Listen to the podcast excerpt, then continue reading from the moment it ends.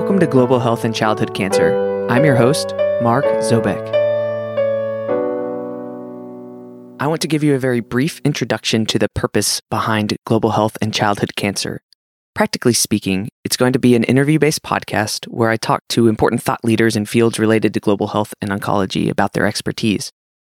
Hopefully, this first year I'll aim to release one to two per month. And as for me, who I am, well, I'm a pediatric hematology oncology fellow at Texas Children's Hospital in Houston, Texas.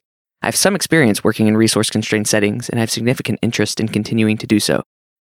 So, at this phase in my career, I really consider myself a learner, and I'm excited to explore the knowledge of the experts that we have on this podcast right alongside you guys so we can all learn together.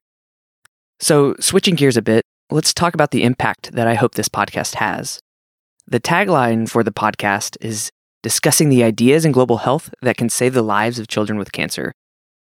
And that seems like a pretty lofty goal. Do I really believe that podcast discussions, that people merely talking, can help save lives? I really do. I really do. And even more, I believe that you who are listening can play an important part in this work. To demonstrate why I think this is true, You'll have to indulge me for a few minutes and walk with me through the history of childhood cancer. Now, this might feel like a random detour, but there's an important purpose to where we're going. And let me say up front the story I'm about to tell takes place in the United States, primarily because I'm most familiar with US history. Make no mistake, many people from many countries certainly contributed to this story, but for the sake of being brief, I'm focusing on just one part of it. And we're going to really focus on acute lymphoblastic leukemia, which is a type of cancer of the blood, and we'll call it ALL for short. Now, leukemia was first described in the early 1800s, and no treatment had ever been proved effective until the 1940s. So we can suppose that survival for ALL was zero up until that time. It was uniformly fatal to every child who had it. And in the 40s, a young pathologist named Sidney Farber at Harvard Medical School in the United States he theorized that an antifolate drug called aminopterin might prevent the growth of leukemia. So he gave it to 16 kids and found that 10 achieved remission, and this is a feat that had never been accomplished in the history of the world. So it's really hard to overstate the importance of this finding. No one had ever demonstrated that a drug could treat leukemia in kids, much less achieve complete remission. For the first time ever, there was hope that this untreatable disease could be treated. So, how did the US medical community respond to these astounding results? well, let me read you the story on the website of the Dana Farber Cancer Institute at Harvard, which is named after him. So, it says, quote, Farber reported these results in the June 3, 1948 issue of the New England Journal of Medicine. Instead of acclaim and acceptance, however, many in the scientific community reacted to the news with a mixture of disbelief and resistance. Part of the reason was cultural. In the entire history of medicine, no drug had proved effective against non solid tumors, those that involve body fluids, such as blood or lymph. Frustration was taken as a sign of futility. Part of the reason for the chilly reception, surely, was personal. For a young pathologist working in a basement lab to make a discovery of such magnitude, and with little in the way of funds, staff, or scientific equipment, was seen as presumptuous. End quote. So he made this incredible finding, and he reported it in the New England Journal of Medicine, and many people didn't believe him, either because conventional wisdom at the time said it was impossible, or because no one expected such an early career, unassuming pathologist to be so effective. Yet, despite the resistance, his findings started a revolution in cancer treatment that is now enshrined as one of the most important success stories in the history of medicine. After he published his article, people started experimenting with different drugs in the 1950s, and by the early 1960s, the first attempts at what would become modern clinical trials were started. By the early 1970s, oncologists figured out a magic combination of drugs that could reliably induce remission in leukemia patients. And then they discovered the importance of administering chemotherapy into the fluid around the brain and the spinal cord, which is a place where leukemia would commonly come back. And this changed everything With these treatments, more than half of kids were surviving leukemia. That's 50%, one in two. And that's from 0%. No kids, zero and two, zero and 100, zero and a million. Just 20 years earlier than that. And then, with further refinements to therapy through cooperative clinical trials, high income countries like the United States boast a cure rate of more than 85% of children with ALL today. 85% from 0% in the 1950s. I'm going to put on the website a famous survival curve of this process that shows survival improve over time by each clinical trial. So go to the website, ghccpod.com, and you can check it out because it is just unbelievable. I know I keep saying that, but that's the best word for it. So at this point, though, you might be saying, well, that's a nice story podcast guy, but what does that have to do with what we are doing here? Well, I told you earlier that this story primarily took place in the United States, right? And it's fair to say that outcomes in high income countries similar to the United States have followed this path. In fact, beyond leukemia, if you lump all the kids with cancer together in high income countries, on average, we cure more than 8 in 10 kids. 80% of kids for all cancers. Once again, just mind blowing, just unbelievable. There's that word again. I keep saying it, but it's it's amazing.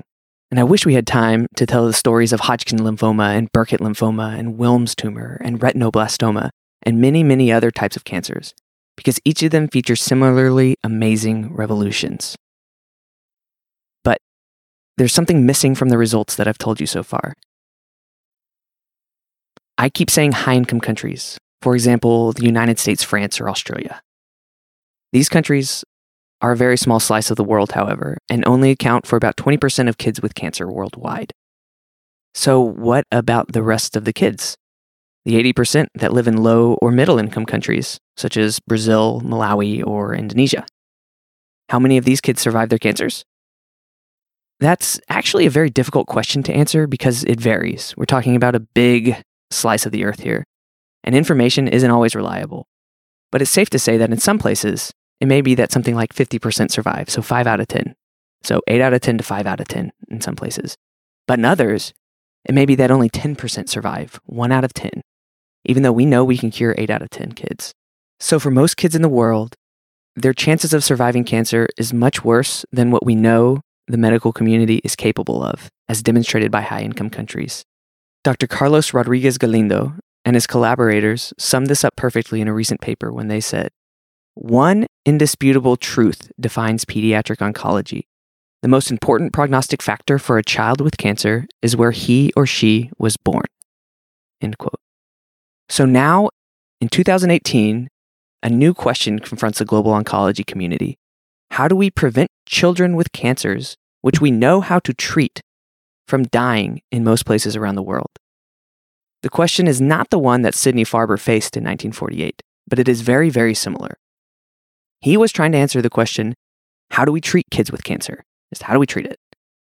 And thanks to his and innumerable other people's efforts, we have answered that question for most kids and most pediatric cancers that we encounter. Remember, we can cure 8 and 10. So now there's a next logical step. The next question is how do we get treatment to kids with cancer? Not just how do we treat kids with cancer, but how do we get the treatment to them? This is the question that I want to explore on this podcast. It is a question that oncologists are not well equipped to answer. We specialize in biology and chemistry and genetics and in clinical medicine. But the answer to the question, how do we get treatment to kids, requires insights beyond biomedical science. It requires input from public health, from economics, political science, sociology, psychology, and a host of other disciplines. This is a big, complex, multidisciplinary problem because it is fundamentally a human problem. The causes of the problem, and therefore the answers, come from the very foundations of what it means to be human and to cooperate with others in society. But just as Sidney Farber was met with resistance and disbelief, not everyone accepts the answers to this question. Many people think that providing complex care in resource constrained settings is impossible. The historical futility of attempting such a thing continues in many people's minds up to the present day. And also, many may underestimate the capabilities of a group of hardworking people in lower middle income countries. Complex subspecialty care is not something many associate with these settings. But here's the thing many of these people don't know revolutions of the same magnitude and importance as the one that Dr. Farber started have already happened in many places around the world, and they're happening right now. People just aren't aware of it. These quiet revolutions have transformed how care is provided to kids in many countries and have saved countless lives. So let me give you an example of one of these quiet revolutions. From 1994 to 2002, Dr. Francisco Pedrosa and his colleagues from Recife, Brazil, I have no idea if that's how you say it because I don't speak Portuguese, so forgive me. But they partnered with Dr. Scott Howard and his colleagues from St. Jude Children's Hospital in the United States to improve the care provided to children in Brazil. They undertook a program of educating doctors and nurses about oncology care, improving supportive care practices, increasing resources available to families, and protocolizing therapy. With these improvements, patient survival doubled, increased from 32% to 63% in eight years. Survival doubled in eight years, and they demonstrated that it could be done at a fraction of the cost of high income countries. I mean, if a researcher developed a new drug that demonstrated these kind of results in eight years, not only would Jaws hit the floor, but it would be the next billion dollar blockbuster. It's just amazing. I'm going to put the survival curve from their project up at the website if you want to see these incredible results in graphical form. You can go there and find it. So, now here's the thing to note their results are every bit as impressive as the ALL survivor curve that I talked about earlier. The difference is that these improvements were not obtained by discovering new basic science knowledge or developing a new therapy, not by answering the question, how do we treat kids with cancer? These improvements were obtained by a dedicated group of individuals answering the question, how do we get treatment to kids with cancer? And this is just one example of the many amazing stories that could be told about medical providers working in countries all over the world. In fact, we've had decades of successfully providing cancer care in resource constrained settings. There are many people who have presided over revolutions in treatment every bit as effective as the one Sidney Farber started. This isn't always acknowledged because many are focused on answering the question of the first revolution how do we treat kids? without seeing the importance of the current, more pressing question how do we get treatment to kids? The reality is that we need people to answer both questions. It's a good thing to work towards a day when every child with any cancer anywhere in the world receives an effective treatment for their cancer. To do this, we still need better treatments for many types of cancers. So, this requires research and funding in biology and genetics and pharmacology. But at the same time, we need to get the resources to kids with cancers that we already know how to treat. As I mentioned earlier, this requires a broad, multidisciplinary effort. And so this podcast is dedicated to answering the second question by bringing together these various multidisciplinary perspectives in conversation. Thanks to the efforts of dedicated people around the world, we now know a lot more about how to provide complex care in resource constrained settings. There is, in fact, already a robust body of literature on the topic which we can access. And yet, improvements across countries have been uneven, and similar questions still plague many places. What drugs are essential for adequate care? How do we increase the amount of resources available to support and treat patients? How do we adjust treatment intensity given the unique context of a center? But since many people have grappled with these exact questions and have useful insights from their own experience, it is important that people with these questions hear their ideas and this podcast is dedicated to amplifying the voices of people with important things to say so that their ideas can improve the care of kids in other places. And now, finally, we come back to the question we began with Why do I believe that discussing ideas can save the lives of kids with cancer? Because it is people with ideas who have transformed medicine. Sidney Farber had the idea that systemic treatments with certain drugs could cure leukemia, something that many people thought impossible. Yet this simple idea kicked off a revolution in treatment.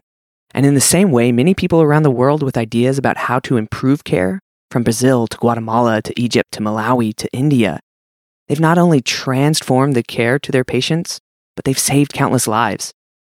The field of global oncology is bursting with these stories, and as people spread their ideas further, there will be many more similar stories in the future.